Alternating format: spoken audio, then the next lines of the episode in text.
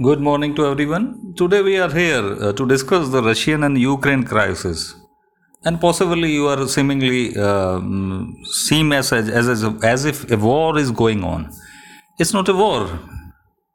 The news that creates that it's a war, it's just a fake. It's just a lie. Because it's not a war. It's basically uh, wiping a competitor from the industry, it says. How? Those propagating Russian and Ukraine crisis as a war propagated on the basis of that Russia is fearful of NATO.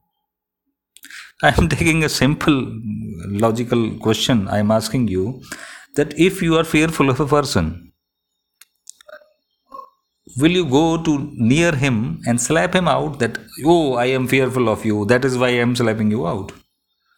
It's not so. It's illogical if you are fearful then you will not go nearer to that person or slap him too. In the same case if Na- russia was fearful of nato it could not have attacked ukraine. And uh, in the same sense when russia has attacked ukraine nato is fearful nato is unable to respond so, who is fearful of whom?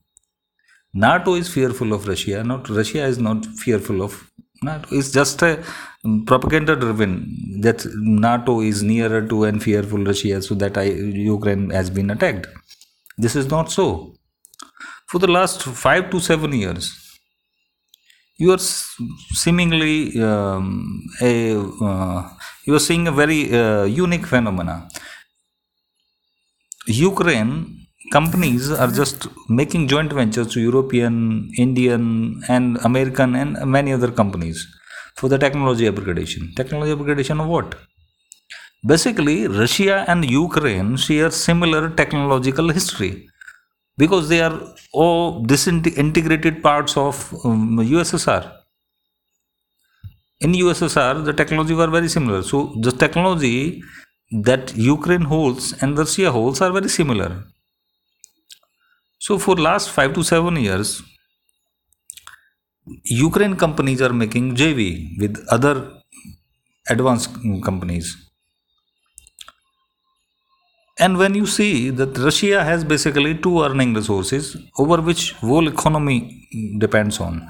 Number one is oil and gas. Number two is mm, defense hardware production the first source that is oil and gas is very volatile you can't predict that in next year what revenue may be earned from the oil and gas because price is very volatile and is uh, it is not controlled by the russian groups or the any other groups. It's controlled by the opec and uh, uh, american companies.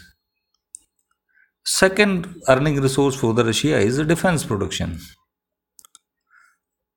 So when you are running a country and you see first one resource is very volatile and it's not predictable it's unpredictable by the way and then then you have to focus on the second source which is very predictable but for the last 5 7 years ukraine defense production units and defense production companies were making jvs and offering the same technologies to the same customer that russia have for their own um, export of defense production defense mm, hardwares.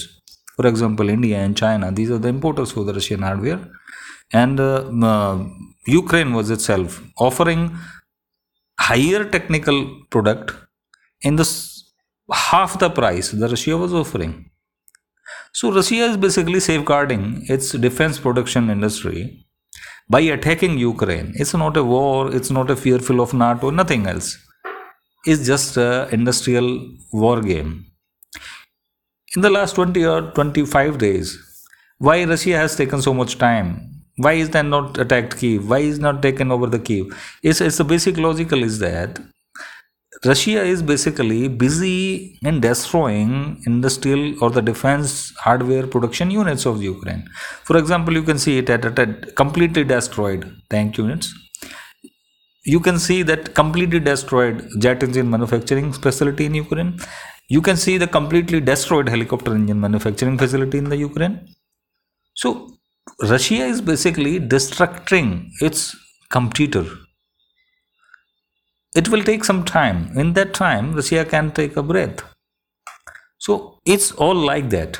It's nothing. It's, it's not a, a fearful of NATO war and all these things are nothing is there.